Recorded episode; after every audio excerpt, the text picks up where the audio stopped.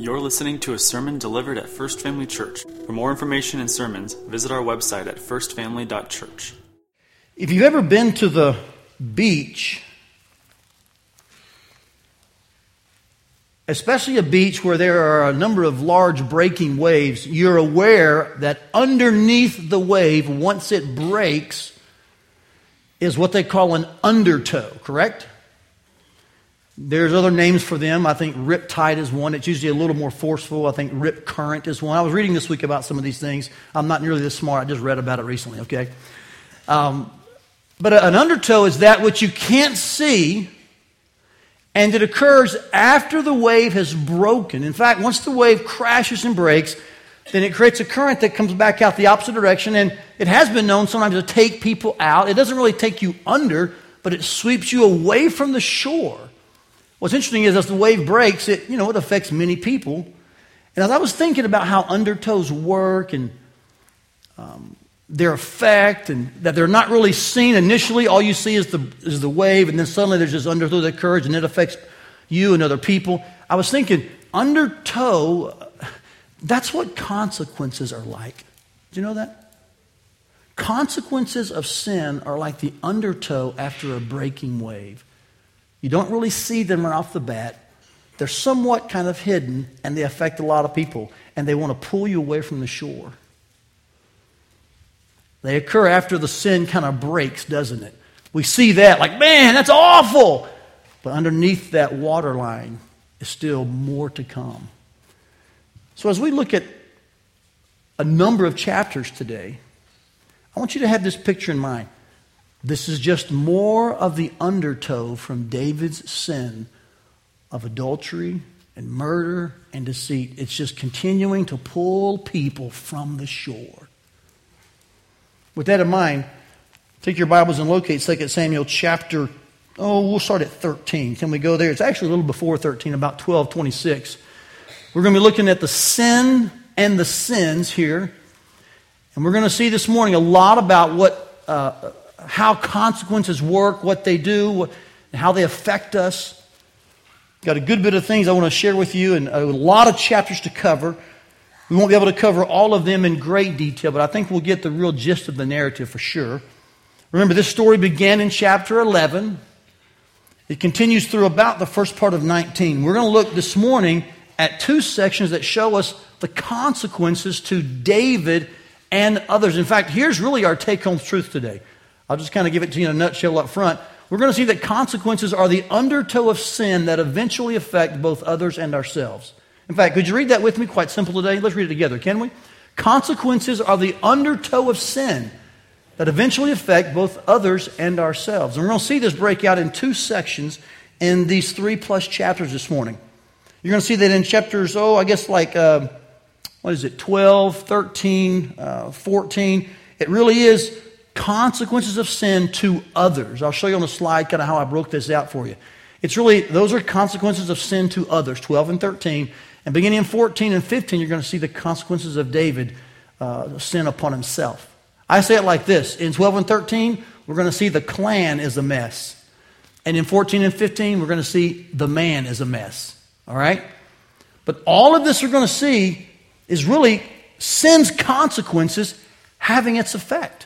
It's the undertow of that breaking wave. Let me walk you through this sequentially first. And before I do that, let me give you a definition to we can work with, I think. Because I want to make sure that we don't just use a word without understanding what it means. We talk about sin's consequences. We talk about the undertow of sin. Here's what we're meaning. That for God's people, and I think it's an important qualifier there, consequences in the life of God's people when we sin. They really are, and they can work as God's discipline through natural, temporal means for supernatural purposes. All right? Just kind of keep that as an overarching definition of the word consequences, especially to God's people. When we sin, and then there are consequences, and I think I talked to you before about the severity of consequences. Sometimes they're related to the severity of the sin. We're not going to all that again. That was in week 1. But here in week 2, we're going to see that consequences really do act as God's discipline through natural, temporal means. Aren't we glad they're temporal? They don't last forever. Amen. But they do last for a season, and they often comes through natural means. The laws that God has set up work. And so we experience the law of sowing and reaping. We experience consequences to our sin, but God can often use those for supernatural purposes to bring us back to himself. So you're going to see this play out in these chapters, both in the life of other people and in David's life. Let me walk you through the timeline, okay? I'll do this somewhat quickly. I'll post it for you as well. Here's really chapters 13 through about 15, good 3 chapters, in a real nutshell, all right? I trust you've read this in advance with your family or individually, but let me kind of walk you through the real essence of the consequences in these chapters. First of all, Tamar's rape. This constitutes the bulk of chapter 13, and of course it's on the heels of chapter 11 and 12 and when David commits adultery and murder and he lies and then he's confronted by Nathan. He does repent, but the Lord says to him that I'm going to punish you and judge you in front of all Israel. And suddenly now we see the undertow of David's sin beginning in chapter 13 when Amnon incestuously rapes his stepsister Tamar. You can read the story in 13. I'll just read verses 11 through 14. He was involved in deceit and trickery. And by the way, he had a friend who was the last thing a friend should ever be. I mean, think about it. The friend told Amnon how to deceive his stepsister so he could get her into bed. That's not the kind of friend you want. Well, verse 11 says, when she brought them near him to eat, he took hold of her and said to her, "Come lie with me, my sister." And she answered him, "No, my brother, do not violate me. For such a thing is not done in Israel. Do not do this outrageous thing. Is for me, where could I carry my shame? As for you, you would be as one of the outrageous fools in Israel. Now therefore, please speak to the king. He will not withhold me from you." But he would not listen to her. And being stronger than she, he violated her and lay with her. In other words, he raped her. Very sad and tragic consequence of David's own inability to control his own sexual and lustful desires. We find that Amnon actually hated her more than he loved her as a result of this, and she leaves, and you can read the story. Basically, Absalom finds out about it. He, in his heart, I think, already decides he's going to kill Amnon. What I think is most interesting is 13:21. When King David heard of all these things, he was very angry, but yet he does nothing. He feels something, doesn't he? But he does nothing. We could in our minds, wonder why. I think one reason is this: when you know what you've done, and you're like, well, it kind of leaves you in a passive place to speak to it when someone else does it. I'm not saying that's right. I'm not saying it can't be overcome, but I think in this case, David's probably thinking, man, what would I say to him? And by the way, Amnon grew up in an environment where I think, and Carlos and I were talking this week about this a good bit, where he probably just watched his father want stuff and then just get it. I mean, he had many wives, many concubines. That's the essence of what happened with Bathsheba. He wanted it. He called for it. He got it. So he grew up in an environment where the king could just want something and get it. So what do you think his son probably thought? I want it. Why shouldn't I get it? So when he was told no, he said, hey, you can't tell me no. I'll get what I want. There's a lot of stuff behind this story. But it begins, this is the beginning of the public consequences. Well, next we see you see Amnon's murder by Absalom. Look down in verse 28 of chapter 13. Would you look there with me? Absalom is angry and he's going to take revenge and get justice in his mind. So he commands his servants, mark when Amnon's heart is merry with wine. And when I say to you, strike Amnon, then you kill him. Do not fear. Have I not commanded you? Be courageous, be valiant. And so the servants of Absalom did to Amnon as Absalom had commanded. And all the king's sons arose, and each mounted his mule and fled. Interesting, this sounds a lot like his dad, doesn't it? When he couldn't deceive Uriah into going home to have sexual relationships with his wife so that the baby would look like it was Uriah's. He tried twice, remember? He finally said, well, I'll just kill Uriah. And he told the men, you just do this and make sure that man's dead. Now Absalom's doing the very same thing. So you have an incestuous rape. You have a murder and also more deceit. You find David's passivity is increasing. Interesting part of the story here. Look at verse 38 of chapter 13. And so Absalom flees, because the story was back to David by now that his son had been murdered, his firstborn Amnon had been murdered. Absalom flees to Geshur, which, by the way, is his father-in-law. That's his wife's side over there. His mom's side of the family. He goes over there, he's there, and it says the spirit of the king longed to go out to Absalom because he was comforted about Amnon since he was dead. Verse 1 of chapter 14, Joab the son of Zeruiah knew that the king's heart went out to Absalom. Now there's some translations that say that the spirit of the king ceased to go out to Absalom in verse 39 of chapter 13. And so I'm not going to debate the textual variance here, except to say this. The context seems to say David's heart was grieved because of the distance and absence between him and Absalom. And yet David did nothing, by the way. When you read this, you find that his heart was grieved. He wanted to bridge the distance, but he never did anything. In fact, look with me at verse 24 of chapter 14. It took Joab conniving a plan to kind of tell David another parable, kind of like Nathan. He tells David a parable, gets David to kind of understand why he should do something. And so he does a little something. But when Absalom comes to the city of Jerusalem, he says, let him dwell apart in his own house. He is not to come into my presence. And so Absalom lived apart in his own house and did not come into the king's presence. He did this for about 2 years. Verse 28, Absalom lived 2 full years in Jerusalem without coming into the king's presence. Verse 33, Joab went to the king and told him. He summoned Absalom. And so he finally comes to the king and bows himself on his face to the ground before the king, and the king kissed Absalom. So though there is this official meeting at some point, 2 years after the fact, it was a long, long journey. David experiences lots of passivity. In fact, you read this, you might want to say that David had some years in which he was very passive-aggressive, trying to get things done without actually just doing them openly and honestly.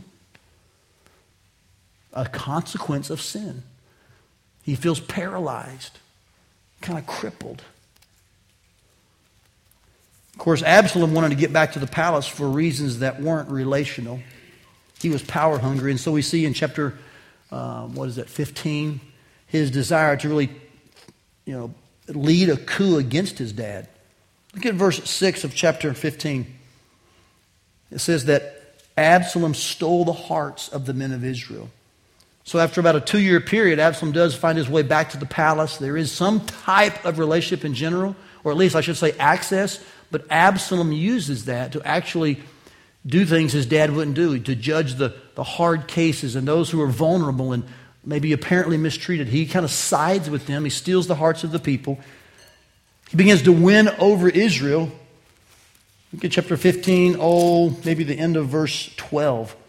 And the conspiracy grew strong, and the people with Absalom kept increasing. Do you see that? I think that's not just because of Absalom's proactive conspiracy. I think it's also because of David's passivity. He was passive with his family. He was also passive as the king. His previous sin had kind of crippled his ability to act as the shepherd of his family and the shepherd of the nation. Absalom moves in on that, takes advantage of it. Well, this just leads to further humiliation on David's part. In fact, what you're about to read is sometimes overlooked, but it is amazing what happens. King David is actually fleeing now from the very town that he actually set up. Remember, it used to be in Hebron, and he moved the capital to Jerusalem, a more strategic location for the whole nation. That was his doing. He led the charge in that, and now he's being forced out by his own son. Look with me, about verse 23 of chapter 15. And all the land wept aloud as all the people passed by. Remember, Absalom's army is growing stronger. The conspiracy is getting deeper. So David flees Jerusalem. The king crosses the brook of Kidron, and all the people pass on toward the wilderness. Look at verse 30, how it describes it. David went up the ascent of the Mount of Olives, weeping as he went, barefoot and with his head covered. And all the people who were with him covered their heads, and they went up weeping as they went. Wow. Do you see the public display going on here? Lots of people in Israel. Here's King David in the open, fleeing the very place that's his home. It reminds you of what God said he would do in 2 Samuel 12:12. Don't forget where this started. All of this sequence of consequences, and we're not really done yet. I think the height of them is next week. But all of these consequences are actually the fulfillment of what God said he would do in 2 Samuel 12:12. Here's the verse. Look at this with me, would you?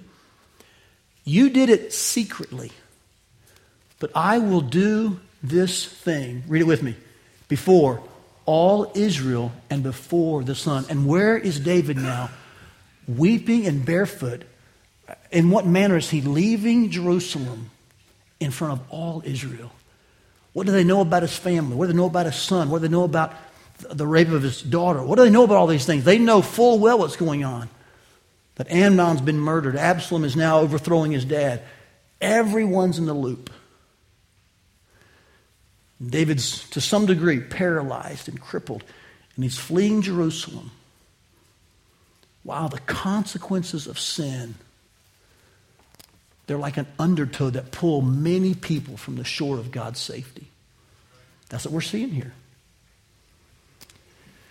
You know, as I read through this, I pictured David like perhaps wondering where to step without maybe stepping on a landmine, or maybe where to walk that's not going to maybe uncover another sin or something from his past, you know? And there's nowhere he can walk, no relationship he can have, no conversation he can have where it's not, something's not happening that, oh, that was the past, that's the result of the past, more consequences. As I was thinking about that and just reading through this, I remember Julie and I visiting Pauper's Field in Woodland Cemetery just a few months ago, in fact. And we weren't able to actually go to the field because we left early, but I remember him explaining the field. He said, as we get to I think it's block 13 on the cemetery, he said, you'll find a field. There's only 3 headstones there. He said, but they will not allow anyone to bury anyone else there. They think there's thousands of graves, and they say this, that probably anywhere you put a shovel, you'll probably hit a bone. Even though if you look at the field, it's green, and it's nice, and there's maybe 3 headstones.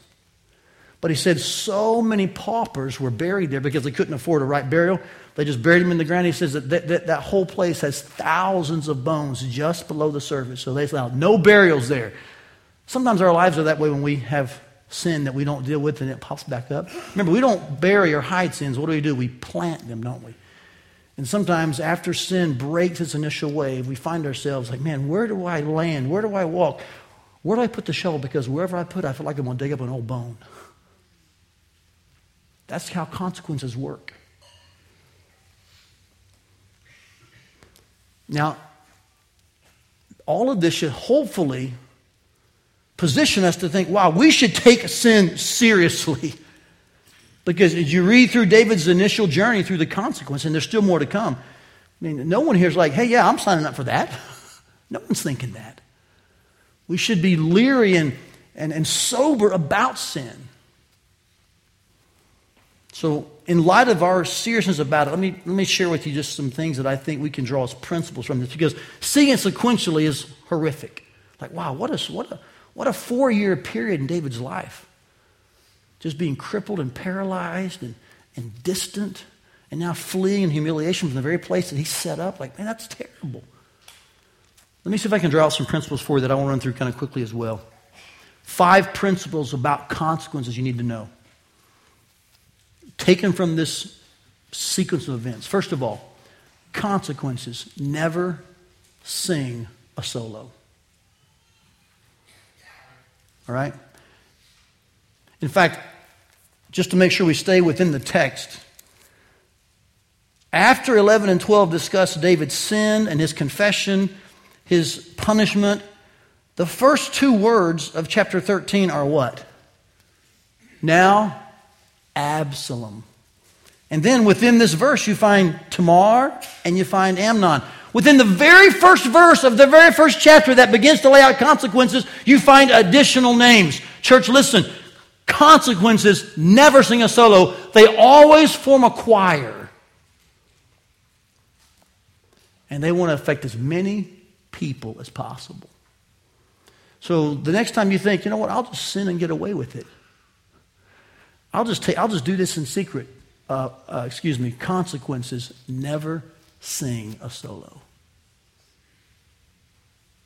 And what you do will affect other people. Principle number 2. Consequences can take a physical toll and increase fear. You'll find this as you kind of read through the narrative of David's situation here. Chapter 15, verse 14. The conspiracy grows stronger. David is involved in 4 long years of running and dealing with consequences. I think you even find this same principle in Psalm 51. In fact, flip over there, would you? Psalm 51 is actually the psalm written in light of his confession about this sin. But I find one verse kind of very interesting. Psalm 51, verse 8. He says, "Let me hear joy and gladness. Let the bones that you have broken rejoice." Now, let's be honest, that's a metaphor. It's an analogy speaking of God's punishment of David. But how does he describe it? He describes it in a physical way, doesn't he? Like, God, you have brought a physical type of calamity to me. My body has experienced physical results of the judgment of sin. I think as we read the sequence of events, we begin to see David did experience increasing fear, a type of indecisiveness, a worry. Consequences take a physical toll, and they can increase fear. I tell you that because if you are unwilling to deal with consequences, and I'll explain more what that means in a minute, but own them, confront them, live through them, you're going to find that same thing in your life. There's going to be a lot of fear, and you're going to find it takes a physical toll.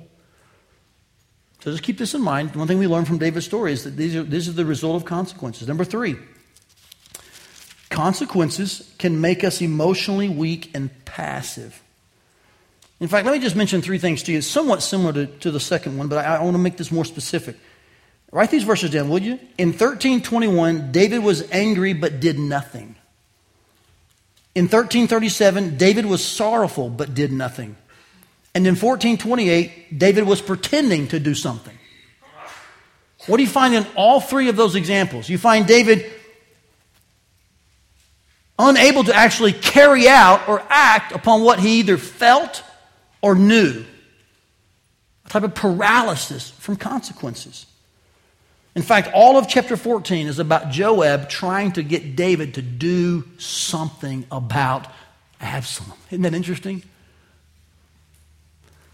I think we can all agree that consequences can make us emotionally weak and passive. I think I mean by this, by the way, it's more than just being emotionally vulnerable or transparent. I think we'd all give thumbs up to that. We're all pro fans of, like, we want to be honest and transparent, authentic, vulnerable. I get that, but this is beyond that. This is almost where we're afraid to even venture out, do the next right thing because of what might happen, and so we become emotionally weak and passive.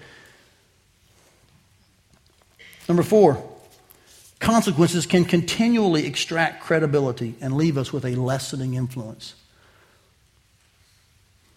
Don't you think it's interesting how in 15:12 it says that the conspiracy grew strong, the people with Absalom kept increasing? That didn't happen in a vacuum. That happened because David's own influence was lessening. It was weaker. And why was it weaker? Let's not run from the obvious. I suspect it was very hard for David to speak into the immorality of his sons, the deceit of his sons, the murderous action of his son, when he himself had done the very same thing. Now, we'll address this in a minute, okay? Because if that were the only standard, we'd all be toast, wouldn't we? You could never discipline your kids. You couldn't teach your kids, because we've all done things that they're going to do. We're like, well, that leaves all of us unqualified. In one sense, yes, there's a way to work with this, But just on the surface, at least, understand something, that when you deal with consequences, one of the things they do is they do lessen your credibility unless you deal with them. That's why in each of these principles, I have the word can. Not all the time do consequences do this, but if we don't deal with them appropriately, this is sometimes the what they can do to us in their fullest extent. Number 5, consequences can force us to trust and not twist. I did not read to you yet the two best verses in these 3+ chapters. In that sequence of events, there's 2 verses that are incredible. They show David unable to make any other moves. He's out of plays. He's got to do something. He's probably feeling passive. He's feeling somewhat paralyzed. He's not sure what to do. It's verses 25 and 26 of chapter 15. I love these 2 verses because it shows David he's not twisting anymore. He's finally just saying, God, this is what it is. Do what you have to do. Do what you think is best. I'm trusting myself to you in the middle of these consequences. Look at these verses, 15, 25, and 26. Then the king said to Zadok, carry the ark of God back into the city. Now, why would he say that to Zadok? Because if you have the ark with you, that's God's presence, first of all. And the temptation may be to think, well, if I've got the ark, I've got the magic wand, you know? I've got the silver bullet. Some people thought that in the past. Remember, the enemies of God thought they get the ark, they're going to have the silver bullet, there's no one can bother us, but actually that didn't work because God's not going to just play by some formula like that. So David here realized, okay, if I take the ark with me, even though God wanted it in Jerusalem, you know, he just began to think through this, so he finally said, you know what, I don't need to take the ark as some kind of measure of protection or trying to make sure that I've got some magic wand here. And so he says to Zadok, take the ark back to the city where it belongs. And watch this next phrase. If I find favor in the eyes of the Lord, he'll bring me back and let me see both it and his dwelling place. But if he says, I have no pleasure in you, behold, here I am. Let him do what seems good to him. You find David in this sprawling position of trust. Watch this. Not only with his consequences, but in the very middle of them. He wasn't going to twist anymore. He's done doing that. He's now just simply trusting God. You see, this is what consequences can do to us. Consequences can bring us to the point where we have to trust the Lord. Can somebody say, you know it, brother? In fact, I've told men this, and I'll just be very honest with you here and very transparent. I'm always honest with you, but I'll just be very open with you. I tend to believe, and Julie and I have discussed this multiple times, our elders have discussed this at times. I tend to believe this is what makes a man repent. When consequences grip him to the point that he's got no other move. So I'll often tell couples, don't rescue your husband. Let the consequences have their effect.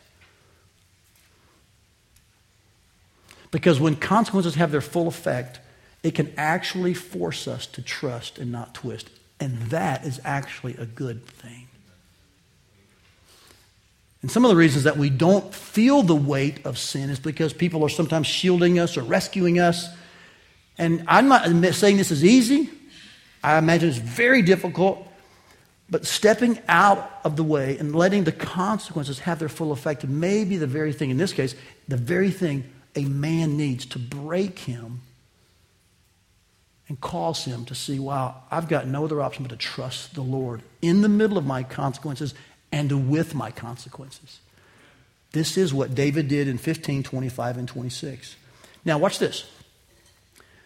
This principle here doesn't violate our take-home truth, which was what? Do you remember? Kind of the overall arching kind of truth from these 3+ chapters. I'll show it to you again. Here's the take-home truth. That consequences are the undertow of sin that eventually affect both others and ourselves. But this last principle, we'll go back to it now. We'll go back to it. This last principle actually is a good effect, isn't it? It causes us to trust God. So guess what? Even in the undertow of sin, even in consequences, God can use them in a good way to force you, to turn you to trusting. I think that's the last thing I want you to see in these chapters. We've seen it sequentially. We've seen it principally. But this last principle really opens up how we see this spiritually.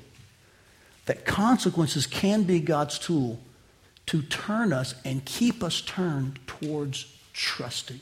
Now watch this, church. Listen very carefully. What is it that caused the sin in the first place? Not trusting. David says, I don't need to trust God. I'll just stay in Jerusalem. I don't need to go to battle. I don't need to obey God. I don't need to follow the law. I want that woman. I'll have her. I know God says not to, but I want what I want, so I'll not trust God. I'll just trust myself. It's not trusting that leads to us sinning in the first place. So when God brings you back through consequence, he's going to deal with that root issue, which is trust. And sometimes consequences put us in such a place where we can't do anything but trust, and that's exactly where God wants us.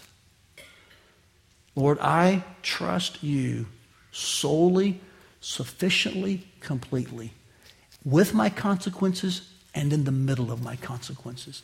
Now watch this. I told you earlier I would talk about how to deal with consequences. I think this is the way to deal with consequences. Own them. Admit them. That's where you are. Embrace them and endure them. As long as we're trying to twist out from under them, as long as we're trying to say, well, I don't deserve this, or this isn't fair. It's just angling, maneuvering, negotiating. It's not trusting.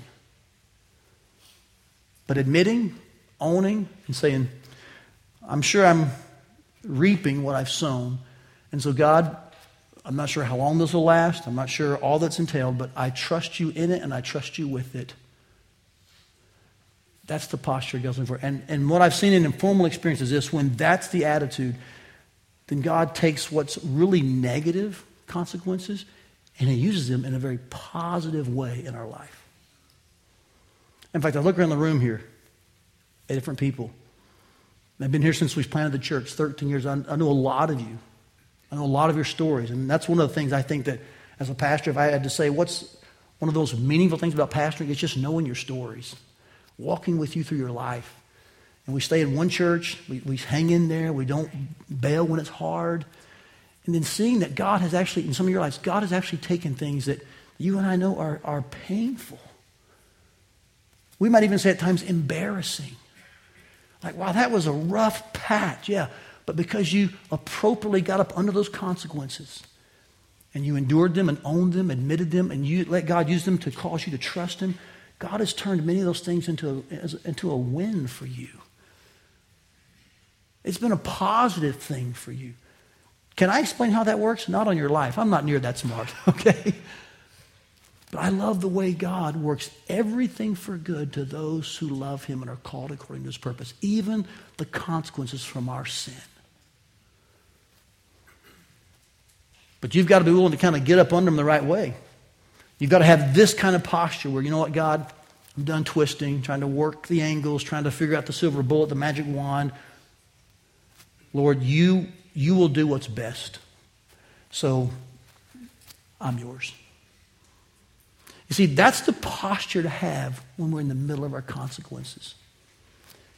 I'll close on one story in a minute, but first, let's see if you have any questions about this 3+ chapters and things we've said today. Any questions have come in? No? We'll take one. Okay, let's take a shot at this one question. Do you believe this passage speaks of generational curses? I do not believe it speaks of generational curses. I would say I do believe in generational consequences. Now, if I'm splitting hairs on words, if I'm doing semantics, forgive me, I don't know who wrote the question in. If that's what you meant, then we would agree. In fact, I would say this to you. I don't necessarily believe in generational sins either. Do you know that? I don't believe that we're given a sin because our father committed a sin or our grandfather. I do believe we have generational consequences. And maybe that means we have a proclivity towards certain things. Are you with me? But that's a consequence of things. It's not an actual, we're not, like, well, he sinned this way, so I've got to sin that same way too. That's not true. But we do have consequences I think, from previous generations. We know in the Old Testament that was true. But I would remind you of what's also true. That though it says that he would visit the sins of the fathers upon the third and fourth generation, later it says this, that there are blessings to 1,000 generations. And church, I want to be one of those kind of pastors that says to you this: be leery of sin, be sober about it, be serious about it. Yes, it can affect you for generations, but you know what? So can a life of godliness and holiness. God even says he'll visit the sins for 3 and 4, but he'll take your righteousness through Christ and extend it for thousands of generations. When I read through that and thought about that, I began to think, I think that's really what I benefit from as Roger Todd Styles, 53-year-old living in Ankeny, Iowa. I don't think I've done anything on my own that really merits anything. I think I'm just benefiting from the beautiful legacy of my father, my grandfather, my great-grandfather, my mother's father. There is a long line of godly men. I think I'm just kind of in the flow of what God's blessing is to them. And it's a beautiful thing when you feel like, wow, this is just all a gift from God. So it makes you grateful for your past. Makes you want to kind of keep that legacy going. So yes, do I believe in generational curses? No. I do believe in generational consequences, but even more deeply, I believe in generational blessings.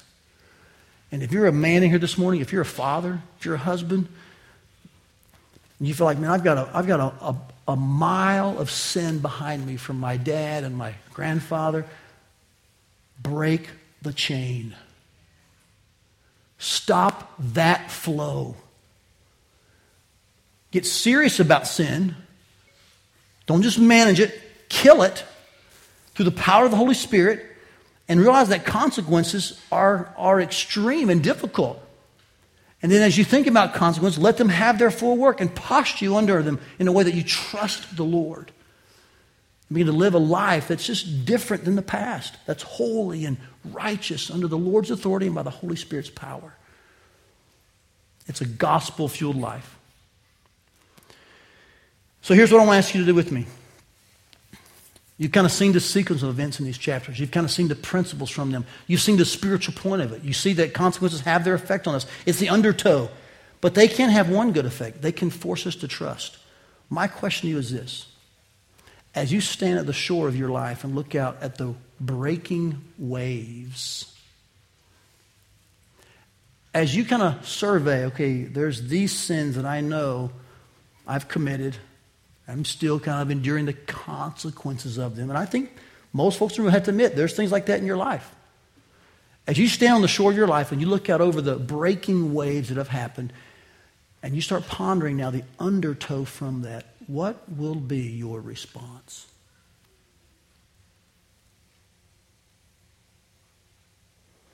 What will be your response to the invisible but sucking current that wants to pull people away from the shore? If you're going to try to work an angle, manipulate, maneuver, negotiate, the undertow will get you. Instead, let it actually do what it's intended to do: to appreciate the shore, to trust the Lord, in other words. Let it posture you in that position, okay?